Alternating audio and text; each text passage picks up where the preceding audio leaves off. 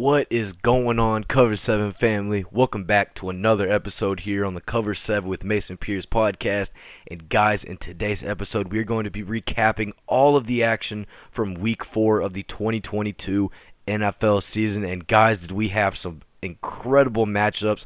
You know, Thursday night football between the Dolphins and Bengals was definitely definitely a pretty solid game besides one huge incident that we'll talk about obviously at the beginning of today's episode and then we'll talk about the rest of the uh, rest of the weekend slate of games. But anyway, guys, before we do talk about all of that, I do want to first ask y'all to please make sure to go check out Anchor.fm's monthly supporter program, which is $4.99 a month.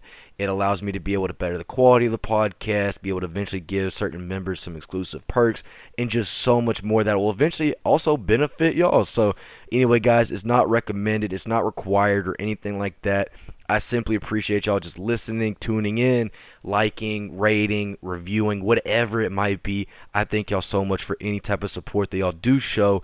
But guys, like we always say here on the cover 7 with Mason Pierce podcast, you know, I don't want to waste y'all's time, so let's get right into today's today's episode. And I almost said today's action, but we got to cover so many days worth of NFL football from Week Four, and obviously the first way to start off the NFL Week slate of football is going to be on Thursday Night Football, as we had the three and zero oh Miami Dolphins traveling to Cincinnati, Ohio, to take on the uh, one and two Cincinnati Bengals. Now both teams are very solid teams. You know, despite Cincinnati starting the season off very mm, excuse me, guys. Uh, despite Cincinnati starting off the season pretty poorly, you know, with obviously that loss to, that huge and I mean embarrassing loss to Pittsburgh and then to Dallas you know they bounced back against the Jets and are looking to be able to continue that momentum now that they're going up against the 3 and 0 Miami Dolphins and then on the flip side for Miami their main thing is going to be able to continue to keep that momentum. You know what I'm saying? Because you know after a very strong win against the Buffalo Bills last week despite Tua Tagovailoa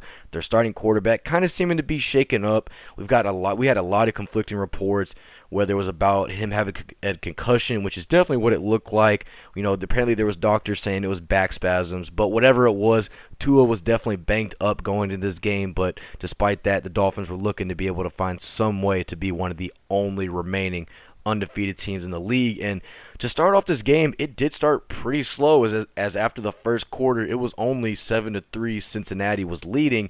But in the second quarter, there was a very unfortunate incident that did occur as Tua Tagovailoa would be slammed to the ground for a sack. His head would unfortunately hit the turf very, and I mean very hard, and it was just an absolutely horrible thing to watch, especially live. He would have to be carted off, carted off off the field. He would eventually, I mean, pretty much almost immediately be taken to the hospital to treat neck and head injuries.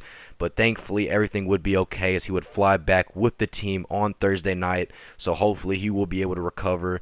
And I just think there needs to be a thorough investigation into the whole Miami Dolphins allowing him to be able to play because if you watched, and I mean, if you just watched simply when Tua got up last week from getting that huge, not huge hit, but getting slammed against the Buffalo Bills, you could just tell something was not right. You can tell he was definitely dazed. It did not look like back spasms, in my opinion, because when you have back spasms, you're going to completely fall to the ground. And Tua was just stumbling like if he was in like a drunken, you know, drunken uh, haze, so to speak. You know what I mean? Like not one of those things where you're just going to immediately fall to the ground, but you kind of start tripping over yourself, which is one of the symptoms of having a concussion. So despite that, I just hope the best for Tua. I hope he's able to recover. And it just was a very scary situation. But outside of that, Teddy Bridgewater would come in for Tua, and he actually did pretty solid as he would go 14 for 23, 193 yards passing with one touchdown and then one interception. Now, obviously, the main player in this game for the Miami Dolphins had to be their star, and I mean star acquisition in free agency, Tyreek Hill. And I mean, once Tua was would be unfortunately taken out of the game, Tyreek stepped up when it mattered the most for the Dolphins as he had 10 receptions for 160 yards receiving.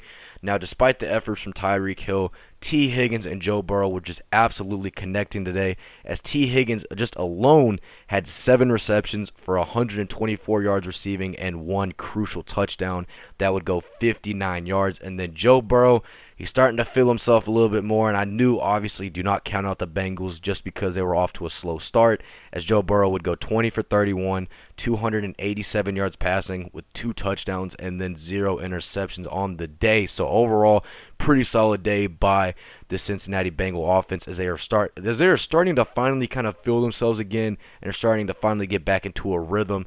Now, the Bengals defense played pretty solid. Jermaine Pratt, he had pretty much 10 tackles on the day. You know, overall, a very solid day by the Cincinnati Bengals defense as they are finally starting to get back to looking like that Super Bowl Cincinnati Bengals that we got so adjusted to seeing last year. And obviously, kind of the big storyline in this game is, you know, not going to be the fact that Cincinnati finally, you know, finally is starting to be able to catch some heat. It's going to obviously be the whole Tua situation. But regardless, make sure y'all keep Tua in your prayers and, you know, hopefully just he'll be able to he'll be able to recover from this and definitely needs to take all the time in the world to be able to get back to 100%. But despite that, the Cincinnati Bengals would be too much for the Miami Dolphins on Thursday night football as Cincinnati would go on to beat the undefeated Miami Dolphins 27 to 15 as now Miami will fall to 3 and 1 on the season and Cincinnati will improve to 2 and 2. So huge win for Joe Burrow and the Cincinnati Bengals. Now, anyway, guys, that was the only game that we had on Thursday. So now let's move over to Sunday's slate of games. And like you know, we got to start off talking about the early slate of games. And the first game that I'm going to want to talk about on the early slate is going to be the first international game of the season as we had the Minnesota Vikings taking on the New Orleans Saints in London.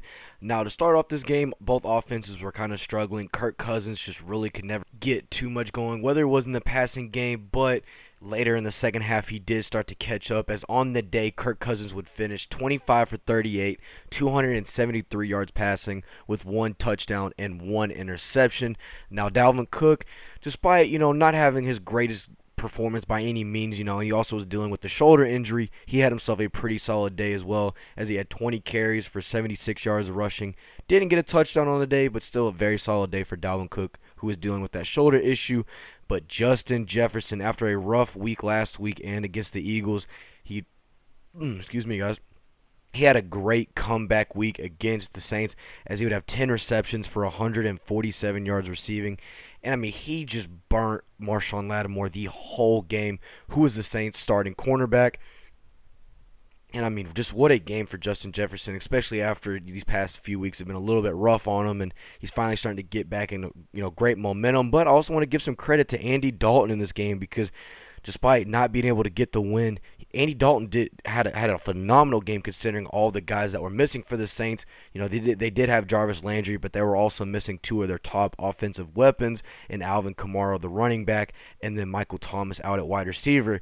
So considering the fact that he did not have all of the top talent in this game, he still had a very solid game as he went 20 for 28, 236 yards passing with one touchdown and zero interceptions on the day. So overall, pretty solid day by Andy Dalton. The run game was also pretty good as uh, Levante Murray, who just got elevated from the practice squad just a few days before, he had a pretty solid day as well as he had 11 carries for 57 yards rushing and one touchdown on the day. And the biggest headline that y'all see that you will probably end up seeing in this game is how close New Orleans came to coming back and tying the game at the end of regulation. Wil Lutz had a 61-yard field goal attempt, double doink off the uprights as the Minnesota Vikings would go on to beat the New Orleans Saints in the first London game of the year, 28 to 25 as the Vikings now improve to 3 and 1 on the season and the Saints fall to 1 and 3. Now, I feel for the Saints cuz they're dealing with a lot of injury issues and obviously you could definitely tell when it came to offensive production that having a guy like Alvin Kamara would would have been actually monumental and probably could have honestly won them this game but Kirk Cousins, Justin Jefferson, all those offensive weapons for the Minnesota Vikings, they overcame was what is a pretty stout um, New Orleans Saints Saints defense, and they would go on to beat the New Orleans Saints 28 to 25. But that was an early game. It was at 9:30 uh, a.m. Central Time. So let's talk about what technically now is going to be the at the uh, noon slate of games. And the first game that we're going to be talking about in the noon slate of games is the Tennessee Titans traveling to Indianapolis to take on the Indianapolis Colts. Now the Colts, who were still on a high after beating the Kansas uh, Kansas almost like Kansas State Kansas City Chiefs last week, and what was a stunning game because no one expected Indianapolis to even be able to hold the offense of Kansas City. And then on the flip side for Tennessee, they had a great bounce back win last week against the Las Vegas Raiders when they held Davante Adams and Derek Carter pretty much no yardage. So great game for them. But going into this game, the big storyline had to be the two running backs for each side: Derrick Henry, aka King Henry for Tennessee, and Jonathan Taylor for the Indianapolis Colts. Now, in this game, the Titans held Jonathan Taylor to only 40 yards rushing on 20 carries. So Jonathan Taylor was only averaging two yards a carry against a pretty weak secondary in Tennessee, but the front, they stepped up when it mattered the most. Derrick Henry had himself a day as well, pretty similar uh, game to how he did last week 22 carries for 114 yards rushing and one touchdown. Ryan Tannehill had a great bounce back win as well for himself. He went 17 for 21, 137 yards passing with two touchdowns and no interceptions. So, huge thing for Ryan Tannehill. And then on the flip side for the Colts, because man, just this was a game that they probably should have won. I genuinely think they should have won. Uh, Shaquille Leonard, he was finally making his season debut. Unfortunately, he would end up leaving the game with the concussion. He's the star linebacker for the Indianapolis Colts. So you know, prayers to him. I hope everything's okay because it's really unfortunate when you see a guy that is that plays at the level Shaquille does, just continuing, just unfortunately continuing to deal with all these injuries. But anyway, Matt Ryan, he definitely didn't have a bad game by any means. He went 27 for 37, 356 yards passing with two touchdowns and then one crucial interception. Uh, we already talked a little bit about Jonathan Taylor, Nyheim Hines, uh, kind of the go-to receiving back for the Indianapolis Colts. He was held to literally zero rushing yards on the day. Um, Mo Alie-Cox was really kind of the main weapon for Matt Ryan today, as he had six receptions for 85 yards of receiving and two touchdowns. But ultimately, Tennessee's defense would do enough in this game to to hold on against a late comeback attempt by the Indianapolis Colts, as Tennessee would go on to beat Indianapolis 24 to 17 as now the Tennessee Titans improve to 2 and 2 on the season and, and, and Indianapolis now falls to 1 2 and 1 on the season. So great win for Tennessee as they get a in division win. So nothing less. It's good to see Derrick Henry finally start to do Derrick Henry things. But anyway guys we're going to travel travel over to the Meadowlands as we had the Chicago Bears taking on the New York Giants.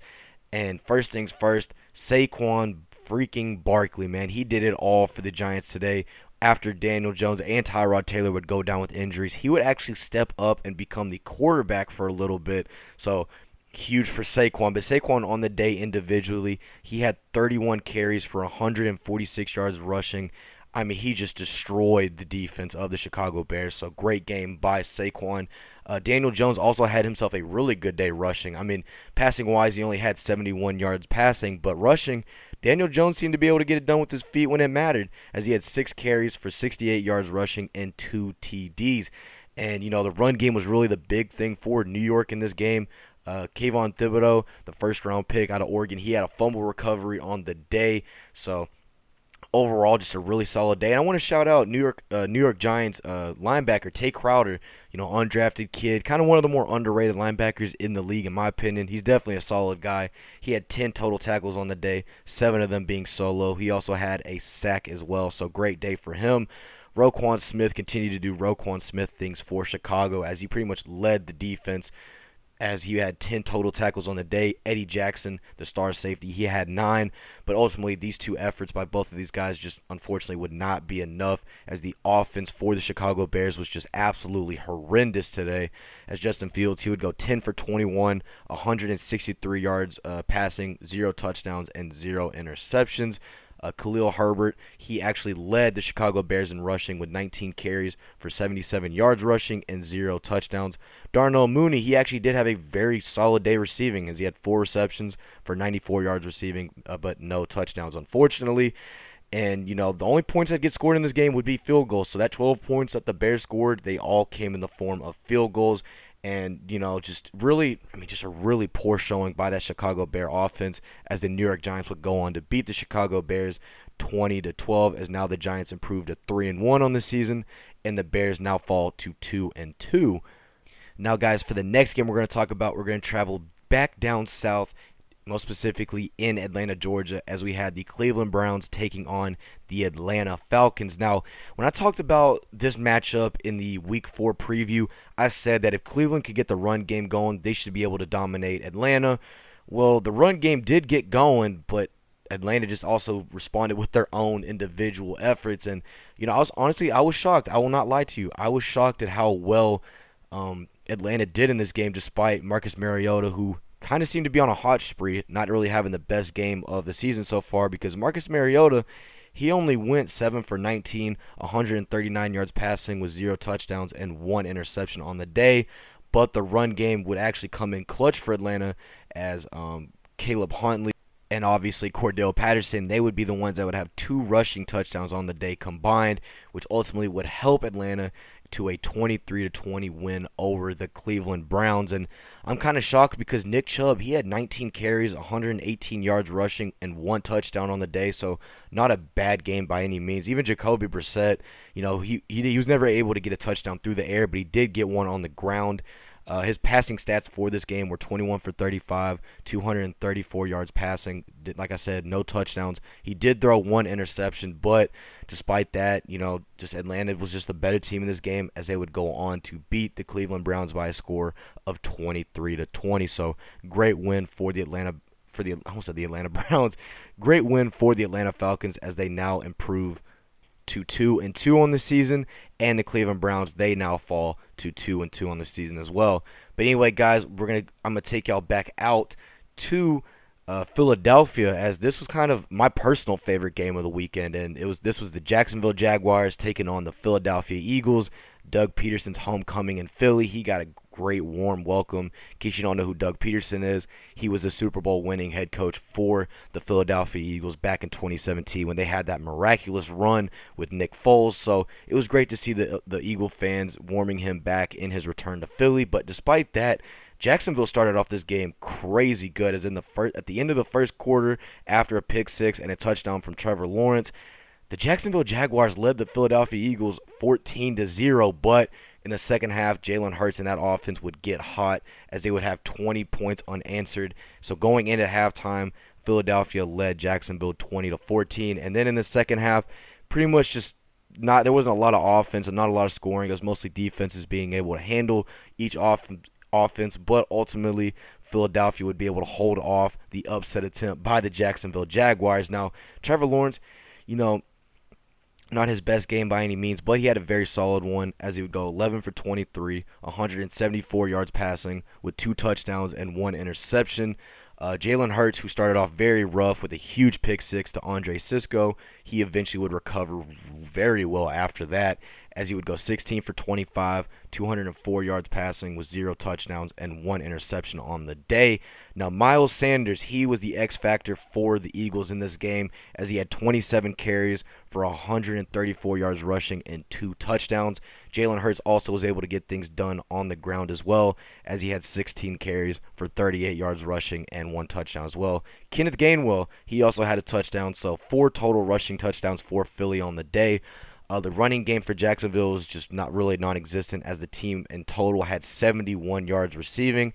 Uh, AJ Brown had himself a very phenomenal day as he as he was only five yards away from a hundred yard game, as he had five receptions for 95 yards receiving.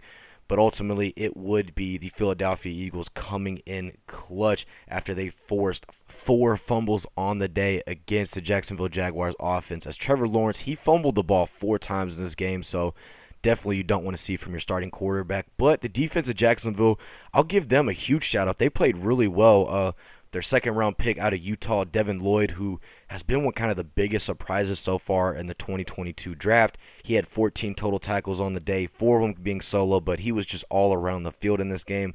But despite the efforts that Jacksonville's defense would be able to do, just those those turnovers would, would really impact Jack, Jacksonville at the end of this game as Philadelphia would go on to beat the Jaguars 29 to 21 to be able to stay undefeated as they now improved to 4 and 0 and Jacksonville now falls to 2 and 2 on the season. And honestly, Jacksonville is going to be a scary team in the AFC. I mean, it's weird to say, but I think honestly, if Trevor Lawrence he can fix some of his turnover issues and play like he did against Indianapolis, as well as getting James Robinson and all of them going, I think I think honestly Jacksonville could potentially be a playoff team this year, despite obviously how horrible last year went for them. But anyway, a very solid game by Jacksonville, but Philadelphia was able to edge it out as they beat the Jacksonville Jaguars 29 to 21.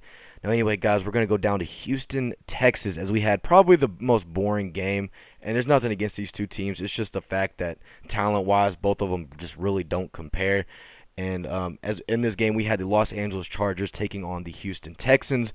Now, the storyline for uh, Los Angeles was the fact that, that their star uh, edge rusher, Joey Bosa, he would be out eight to 10 weeks with a groin injury. So, definitely a huge hit for that defense that's already suffering enough with injuries. But in this game, Justin Herbert would finally be able to bounce back after a disappointing week last week against Jacksonville as he would go 27 for 39, 340 yards passing with two touchdowns and zero interceptions. Davis Mills just for some reason just cannot quit throwing interceptions for the Houston Texans as he as he would go 26 for 35, 246 yards passing with two touchdowns and two interceptions. Now I do want to talk a little bit about the ground game for Houston as Dameon Pierce uh, I think it was their second or third round pick out of Florida, who a lot of people were very high on in the offseason. He had hit finally his breakout game as he had 14 carries for 131 yards rushing and one TD. And he would really be the main, I guess you could say, focal point when it came to offense for the Houston Texans in this game. Uh, Brandin Cooks finally had a solid game. He had seven receptions for 57 yards receiving and one touchdown. Uh, Mike Williams for the Los Angeles Chargers, he had a great game as well with seven receptions for 120 yards receiving, but with no touchdowns.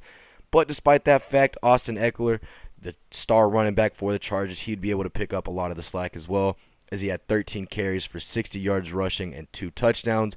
And despite a, a late comeback attempt by the Houston Texans, the Chargers would be able to hold off the Texans down in Houston 34 to 24 as now the Chargers improved to 2 and 2 on the season and the Texans now fall to 0-3 and 1 as they are still now looking for their first win in the 2022 season. So, I mean, me personally, I felt that Houston would do a little bit better than how they're playing. I knew they were not going to be a playoff contender, so to speak, but I definitely thought they'd be able to at least have a little bit more fight in them. But overall, just they just got to figure out a lot of things. They are a very young team. They have a lot of young talent. Obviously, not being able to have John Metchie due to how he's dealing with leukemia right now, that was a huge loss, and obviously prayers with him. But it'll be interesting to see how Houston will rebound in the next few years. But um, anyway, guys, the next game that I want to talk about, we're going to go right back up north. So we're going to kind of keep flip flopping, so to speak. But anyway, we had the Buffalo Bills taking on the Baltimore Ravens. And man, if you're a Ravens fan, you're about to start getting a lot more Atlanta Falcons jokes because they're just too and I mean, just two big leads that y'all have choked. And man, it's just complete pain right now up in Baltimore. Now, Josh Allen, he did not play amazing at all. By any means, he did not play that great. As literally the first drive of the game, he threw a pick to Marlon Humphrey of the Baltimore Ravens, which would eventually lead to a J.K. Dobbins touchdown for the Ravens. And, you know, Josh Allen's stats on the day, he'd go 19 for 36, 213 yards passing with one touchdown and one interception. Lamar Jackson, even though he started off really hot, just unfortunately he threw a costly interception towards the end of the game to Jordan Poyer.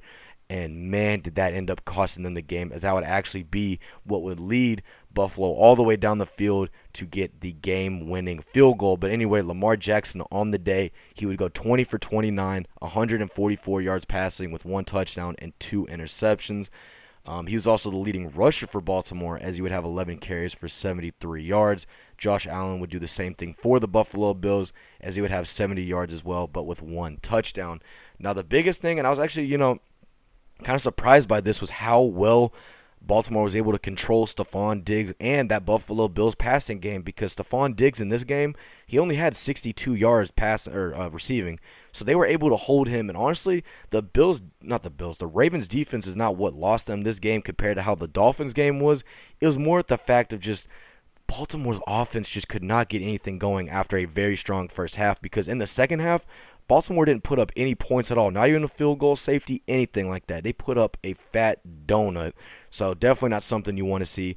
I'm not gonna say it's time to panic in Baltimore by any means because Buffalo is just a really solid team, but considering the fact that they kind of had Buffalo almost at in the, in the grasp of their hand and they could pretty much control how the game went. They allowed Buffalo to be able to come back in this game just by, you know, dumb mistakes, dumb interception, the one that Lamar Jackson threw in the end zone, but nothing less. Buffalo would eventually kick the game-winning field goal as they would go on to beat the Baltimore Ravens 23 to 20 as as uh, Buffalo now improves to three and one on the season, and Baltimore will fall to two and two. So disappointing loss for Baltimore because this would have been a huge game for them to win, especially in the AFC, as obviously Buffalo is one of the top teams. But nothing less, you know, really solid game by Baltimore's defense. It's just the offense just could not pick things up in the second half. Now, for the next game in the early slate, we're going to stay up north. And this game, just if you loved interceptions, you definitely were tuning in for this game because there was a combined six picks in this game, six interceptions combined on both sides. It was just, oh my goodness. If y'all ever watched the 2017 Cheez-It Bowl uh, with TCU in California, where they threw, I think it was like seven combined interceptions, it very much was kind of similar this game was but anyway we had the new york jets traveling to pittsburgh to take on the pittsburgh steelers and um, well you know steeler fans you finally got your wish. Mitchell trubisky he would end up getting benched later on in this game. Uh, first round pick um, kenny pickett would actually come in and you know kenny pickett he only threw three incompletions on the day so that was a you know very bright spot but at the same time those three incompletions were all three interceptions as Kenny Pickett on the day, he would go 10 for 13, 120 yards passing with no touchdowns, but three interceptions. That would be pretty costly. But Kenny Pickett also did pick up two rushing touchdowns on the day as well. So there is kind of a plus. So he was technically, I think, negative one when you look at like turnover differential all those advanced stats that I know none of y'all really care about. I don't either, but regardless, he didn't. I mean, you know, just unfortunately, he was not able to get things done in the air. But Zach Wilson, come his first game back after he suffered an injury in the preseason, he played okay. I wouldn't say he played great, but he would go 18 for 36, 252 yards passing with one touchdown and two interceptions. One of those being a pick six to Minkah Fitzpatrick. Uh, Breece Hall the second round pick out of Iowa State. He had 17 carries on the day for 66 yards rushing and one touchdown, so pretty solid day by him. Uh, Najee Harris for the Steelers, he also had a pretty solid day as well, as he had 18 carries for 74 yards rushing, and that was really that. Now for receiving wise, George Pickens, he had a great game. As he, I think this this may be his first 100 yard game of his NFL career, as he would have six receptions for 102 yards receiving. So good game by George, despite the poor quarterback play in this game. And unfortunately, you know, despite Steelers starting to kind of gain some momentum in the second half, the New York the New York Jets they would put up 14 points in the fourth quarter to ultimately beat the Pittsburgh Steelers 24 to 20. As now the Jets improved to two and two on the season, and the Pittsburgh Steelers losing streak continues as they now have dropped three of their last four, and they now fall to one and three. So definitely a very rough start after a very solid Week One win against the Cincinnati Bengals for all you Pittsburgh Steelers fans out there. But anyway, guys, the final game of the noon slate that I want to talk about is going to be the Washington Commanders traveling to Arlington, Texas to take on the Dallas Cowboys. Now, first things first, and I'm just going to address this this team with Cooper Kupp as the quarterback is playing so much better than how they did with Dak Prescott in week one. And I'm just, I'm sorry. Y'all can call me an idiot. You can say I don't know anything about football, whatever you might have it. But you cannot tell me right now that the momentum that the that the, the Cowboys have right now with Cooper Rush is something that they need to break up just to force a money move and bring Dak Prescott in. I'm sorry, you can't tell me that. I mean, because the way CeeDee Lamb is connecting with Cooper Rush is amazing. Same with Noah Brown, Tony Pollard, all of these guys. They seem to just play a lot better around Cooper Rush. And then on the flip side for Carson Wentz, oh man, did he have a Carson Wentz performance in this game as he went 25 for 42, 170 yards passing with one touchdown, and then two really uh, head scratching interceptions. One of them being a Trevon, a Trevon Diggs interception, which he looked like a full blown wide receiver back to his freshman days at Alabama. So Trevon Diggs got now has his second straight game with the interception, and it'll be interesting to see if Trevon starts to have another streak like he did last year. Where I think it was like five or six straight games with a pick. But but anyway, in this game, this was really Washington's game to lose. And it's kind of funny to say that, but Washington's run game in the first half really separated them from Dallas because man, would they would they get decent amount of chunks and then they would get Carson Wentz to make some dumb type of mistake, and then it would eliminate every single thing that they did rushing wise. Now they only put up 142 yards rushing in this game for Washington, but if you watch this game, you could tell that the momentum and everything like that in that run game, they needed to keep doing that, but play calling would not allow that. Instead, they would go to receiving, and actually, uh, their first round pick out of Penn State, Jahan Dotson, he led them in receiving as he had three receptions for 43 yards receiving and one touchdown in the corner of the end zone, which was an absolutely amazing catch. But outside of that, Washington's offense was just non existent for the rest of the game after the second quarter. I mean, they just were non existent as they would only put up three points for the rest of the game. But I also want to make sure that the Cowboys defense gets a lot of credit in this game because, man, was that front line you know, with Micah, Dorance, every single player on that defense was just electric in this game. I mean, it, it just, I mean, it's just really hard. I don't want to overreact, but man, I haven't seen a, a, Cowboys defense like this in what feels like forever. Micah Parsons was Micah Parsons played amazing. Trevon Diggs played amazing. He had that one. He had that one pick. Uh, another kind of underrated, you know, topic that I don't think a lot of people will talk about is Donovan Wilson, the starting safety for the Dallas Cowboys. In the game that he had as well as he had nine tackles on the day. I mean, man, it was just it was overall it was an amazing day for Cowboys fans if you love defense because they shut down Washington in this game as they would go on to beat Washington 25 to 10 in one of the best rivalry games in all of the NFL. So and the biggest question also, because Dak had announced that he's eyeing a return next week against the Rams. So it kind of does beg the question should Dallas go back to Dak Prescott, even though he may not be 100%? He's probably going to be like 80, 85. Or do you stick it out with Cooper Rush right now, who is 3 and 0 so far this year as the starting quarterback?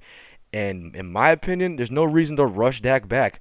I mean, Cooper Rush has played amazing so far. I mean, I think honestly, if you put him on another team that needed a quarterback, he would be their starting quarterback. So if I'm Dallas right now, I would wait another you know week or two to bring Dak Prescott in at the starting quarterback position because, I mean, especially you know the Philly week, which is going to be here in two weeks. So right now, I think Cooper Rush needs to stay the starter. It's just he's played good, the momentum's going good. Cowboys are on a three-game win streak with him as their quarterback. So, I mean, you know, I mean, you can also say too they haven't played the best defenses so far in the league, but I mean, you know, even with Cooper Rush, when he would get absolutely pressured in the pocket, he would be able to calmly roll out and be able to throw a football. And also, I forgot to mention this: Michael Gallup, his first game back after having that really unfortunate ACL injury, he would actually get a touchdown in this game. Now, statistically, he only had two catches on the day for 24 yards, but he did have one huge touchdown that actually helped kind of change the momentum in this game. So it was good seeing Michael Gallup back on the football field. And, you know, honestly, I just think right now Cooper Rush needs to stay the starter for the Cowboys. I just the way the team is playing, you know, they're dangerous. I mean, honestly, that the way the defense is playing, I was just firing on every cylinder possible, whether it's secondary play, linebacker play, line play. I mean, the Cowboys are seriously they're looking like a pretty solid team after that disappointing week one against Tampa Bay. So, but anyway, the Dallas Cowboys would defeat the Washington Commanders by a score of 25 to 10 as the Cowboys now improved to 3 and 1 and Washington now falls to 1 and 3 as they are currently on a 3-game losing skid. And now guys, for the final noon slate game that we had, we had the Seattle Seahawks traveling to Detroit to take on the Detroit Lions and First off, Geno Smith looked like prime West Virginia Geno Smith in this game as he would go 23 for 30, 320 yards passing with two touchdowns and zero interceptions. Rashaad Penny, the, the running back for the Seattle Seahawks, he had 17 carries on the day for 151 yards rushing and two touchdowns. DK Metcalf, he also had himself an incredible day as well, the star receiver for the Seahawks, as he had seven receptions for 149 yards receiving. And man, was the Seattle offense just too much for that Detroit line defense. I mean, it was just. I mean, I didn't. I wasn't able to watch the game, but just from what I've seen and everything like that, Seattle just dominated from start to finish offensively. But in the fourth quarter, after Seattle was leading by a ton, the Lions had a strong fourth quarter as they would put up 22 points to make the game a 48 to 45 game. Jared Goff, he'd go 26 for 39, 378 yards on the day with four touchdowns and one interception. Not a bad day by any means by Jared Goff. And then Jamaal Williams, the former Green Bay Packer, now Detroit Lion running back, he had 19 carries for 108 yards rushing and two touchdowns on the day. And TJ Hockenson, man, the star tight end for the Detroit Lions, he had a monster, and I mean monster day, as he had eight receptions for 179 yards receiving and two touchdowns with a long of 81. But ultimately, that late comeback from the Detroit Lions would not be enough as the Seattle Seahawks would hold them off, and, C- and, C- and Seattle would end up winning the game 48 to 45. As Seattle now improves to two and two on the season, and Detroit now falls to one and three. So man, Detroit's kind of getting that Nebraska feel right now, where they get super close in games, but they just cannot finish. So ultimately, Seattle would be you know victorious in this game, as they would beat the Detroit Lions 48 to 45. But anyway, guys, now that we're done with the noon slate of games, let's go down now to the uh, late afternoon, early evening slate of games. And this time we only had three because of the game that was played in London. But the first game that I do want to talk about is going to be the Arizona Cardinals traveling to Carolina to take on Baker Mayfield and the Carolina Panthers. And well, there wasn't a lot of scoring in the first half as Arizona led 10 to or no, actually, I'm so sorry. Carolina led at halftime 10 to 3 over the Cardinals. Kyler Murray just never seemed to be able to get a groove in the first half. The Cardinals' offense was really non-existent. I mean, you could say the same with Baker Mayfield and the Panthers. They just never really were able to get anything. C.J. McCaffrey, he really didn't do too much when it came to the rushing game. Now, for receiving wise, he was a lot more effective. But for rushing wise, they never really could get C.J. McCaffrey going. But in the second half, that's when everything completely turned as Arizona would score uh, 23 unanswered points 23 unanswered points in the second half to give them the win. Now, Kyler Murray on the day, he would go 23 for 32, 207 yards passing with two touchdowns and one interception. Now, Baker Mayfield, a little bit more of a rough game as he would go 22 for 36, 197 yards passing with one touchdown and one or er, one touchdown and two interceptions on the day. I apologize.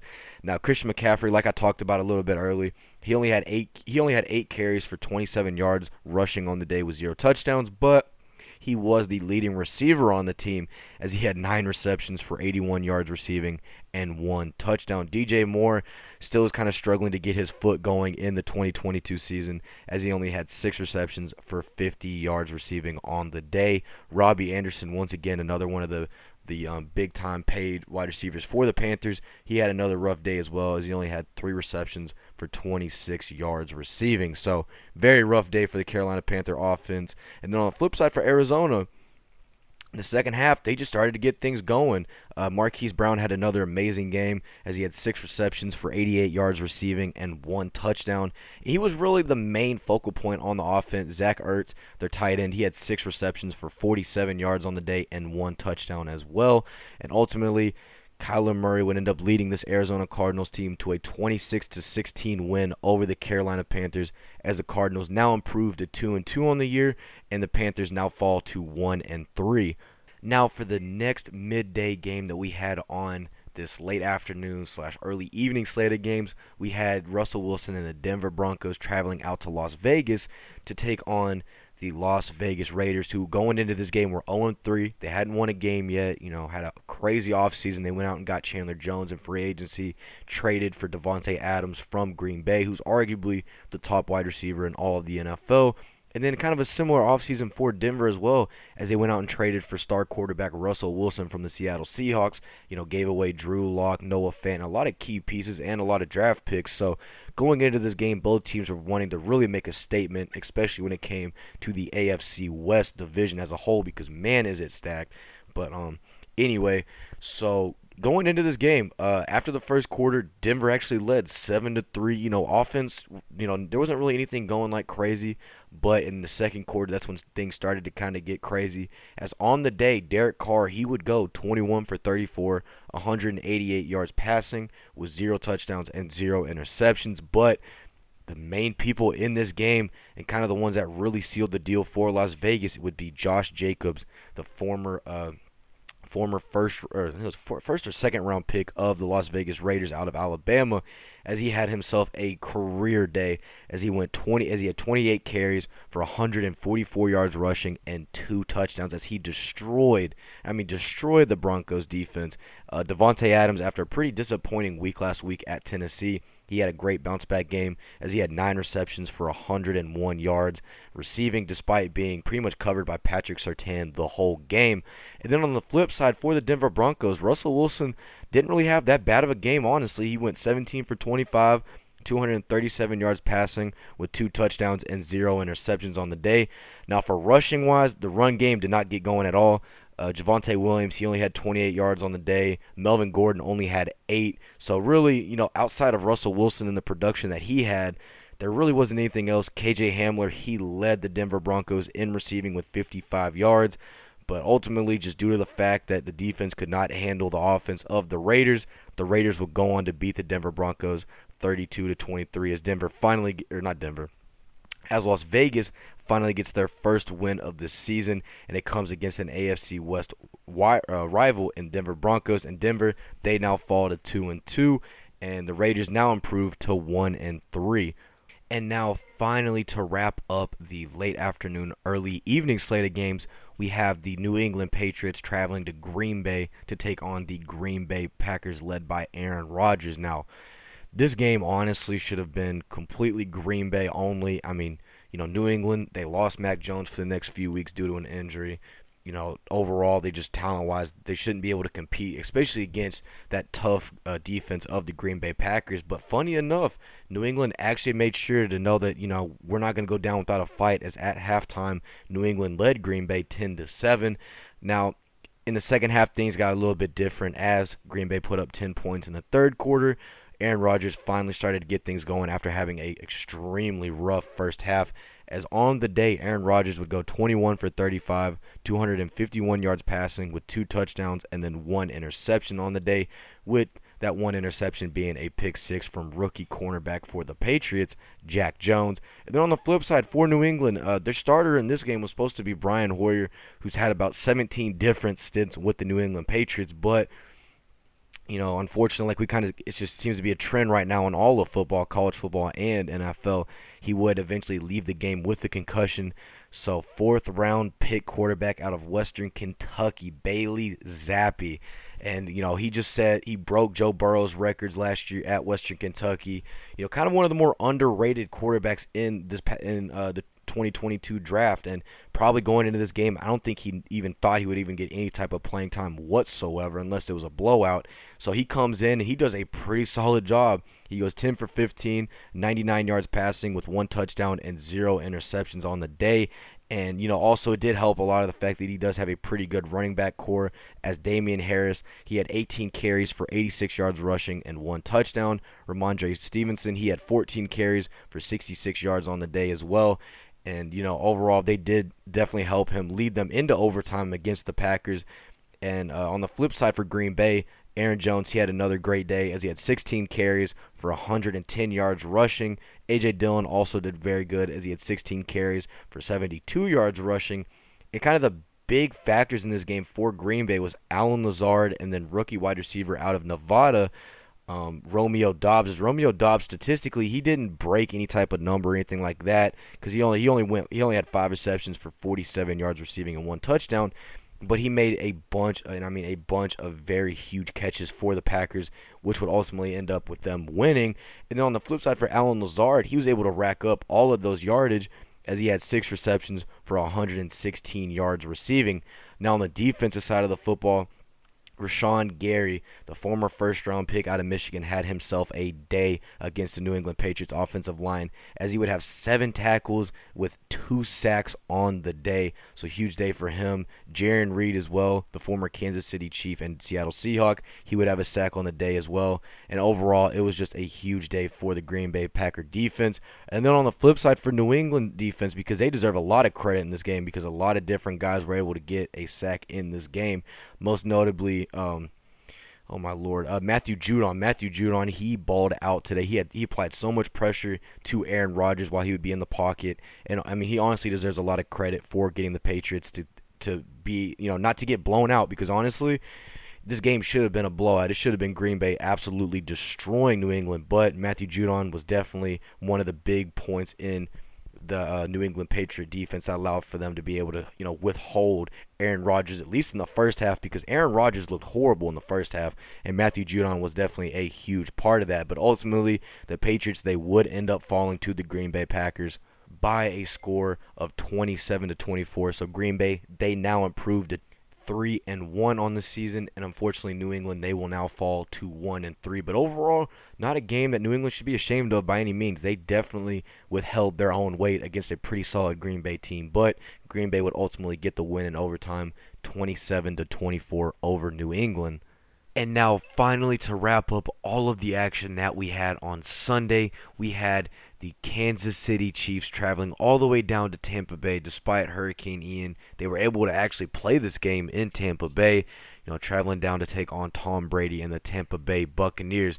Now, in this game, man, Kansas City started out just, I mean, on fires going into the second quarter. Uh, Kansas City led 14 to three. Patrick Mahomes had himself an amazing game today as he went 23 for 37, 249 yards passing with three touchdowns and one interception on the day. And then his counterpart Tom Brady in this game, he finally got all of his weapons back. Julio Jones was active. Uh, Chris Godwin was active for the first time since week one against the Cowboys. Mike Evans was back. So, you know, Tom Brady had every single one of his options back in this game. And Tom Brady honestly did not play horrendously bad at all as he would go 30 39 for 52, 385 yards passing with three touchdowns and zero interceptions on the day. But the huge kind of keynote and definitely something that Kansas City prioritized in this game was defending the run game, as Kansas City only allowed three rushing yards the entire game against the Tampa Bay Buccaneers which is really impressive considering the fact that Leonard Fournette only had negative three yards on the day. So great job by that front of Kansas City to be able to limit all, I mean, pretty much any type of running game that Tampa Bay did have. And then on the flip side, Kansas City made sure to get the running game completely active in this game as well, as Clyde Edwards-Helaire had 19 carries for 92 yards rushing and one touchdown on the day to lead Kansas City in rushing. And then, as we all know, Travis Kelce arguably the best tight end in the NFL right now.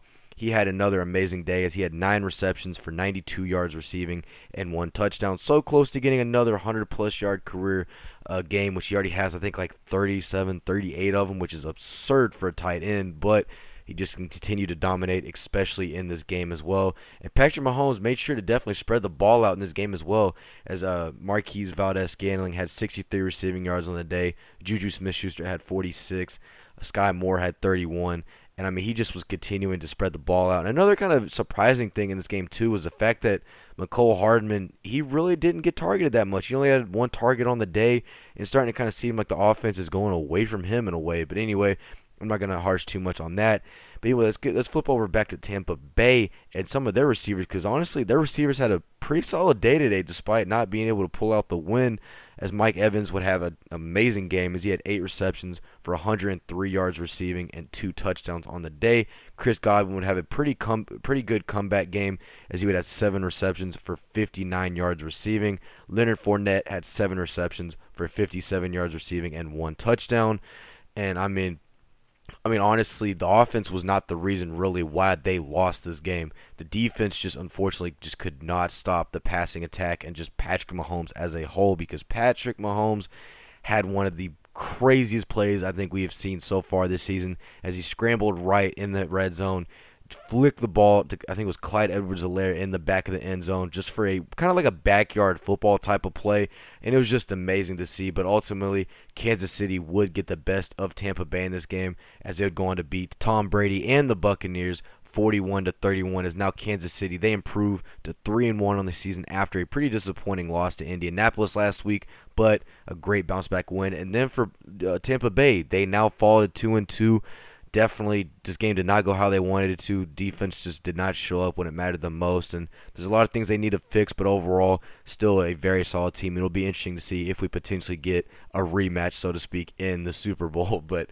anyway, guys, that wraps it up for all the action that we had on Sunday. So now let's go over to Monday Night Football as we had the Los Angeles Rams traveling to San Francisco to take on the San Francisco 49ers. Now, the San Francisco 49ers, we all need to remember, they are now going to to still continue to be led by Jimmy Garoppolo, probably for the rest of the year, as Trey Lance is out, you know, obviously with unfortunately with a season-ending leg injury. So Jimmy Garoppolo, his second game now back as the starter for the San Francisco 49ers after a disappointing week last week against the Broncos, where he most famously had his Dan Orlovsky moment as he stepped out of the back of the end zone for a safety for the Broncos. But anyway, to wrap up all of this week four action that we did have. We have to travel out to the Bay as we had the Los Angeles Rams taking on the San Francisco 49ers on Monday Night Football. And man, what a game it was for the San Francisco 49ers defense, as on the day they absolutely went off against Matthew Stafford and the Rams, as they would have two fumble recoveries on the day, one pick six. But uh, I'm so sorry, I do not mean to uh, mispronounce his name by any means, but Talanoa Hufanga as he would have a pick six and just I mean this 49ers defense did not allow this explosive Rams offense to do anything. I did not expect this to come at all as the as the Los Angeles Rams did not even put a touchdown on the board in this game. But despite that fact, Cooper Kupp, like always had a very solid day as he had 14 receptions for 122 yards receiving and was really the only offense that the Rams had in this game. Like he's kind of it's kind of been the story so far this year. It seems like you know all the free agency acquisitions on offense like with Allen Robinson they haven't really been able to do too much. And Cooper Kupp is you know just still continuing to do Cooper Kupp things. Matthew Stafford definitely did not have his best day at all as he would go 32 for 48 254 yards uh passing with zero touchdowns and one interception. But once again, the big big thing in this game was the San Francisco 49ers pass rush as they would get to Matthew Stafford with seven sacks on the day. So definitely a huge reason in why the San Francisco 49ers won this game. And then Jimmy G, the former backup, now back in his starting position he had a pretty solid day as he would go 16 for 27, 239 yards passing with one touchdown and zero interceptions. Now, the big note for the San Francisco 49er offense in this game was Deebo Samuel, the the literally the, the literal definition of a Swiss Army knife in the in terms for football, as he would have six receptions on the day for 115 yards receiving and one touchdown, and he had an amazing 57 yard touchdown run I mean, it was just an amazing day for Deebo Samuel. And honestly, I think, you know, the, the main thing that should be talked about in this game was how well the San Francisco 49ers defense played as the 49ers would go on to pretty much blow out their end division rival, the Los Angeles Rams, 24 to 9 as now the 49ers improved to 2 and 2 on the season and the Los Angeles Rams they now fall to 2 and 2 on the season. So anyway, guys, I hope y'all enjoyed this week 4 of the of the 2022 NFL recap. I mean, there was so many amazing games that went on. I'm so excited to talk about all of the week 5 action that we have coming on this week. So make sure to go check out Wednesday's uh, week five preview episode that will be coming out at 12 p.m. Central Time. You're definitely going to want to check into it. And thank y'all, and thank all of y'all, I mean, seriously, from the bottom of my heart, for tuning in to every single episode and listening, liking, following, sharing, whatever you do to support to, to support the Cover 7 with Mason Pierce podcast. I truly appreciate it. So, guys, make sure that y'all have a fantastic start to y'all's week. Make sure y'all, y'all continue to do amazing things, and I will see y'all back here tomorrow for the Week 5 of the NFL season uh, preview, and then the Week 6 of the college football season preview as well. So, I'll see y'all guys then, and make sure that y'all have an amazing day. Peace, y'all.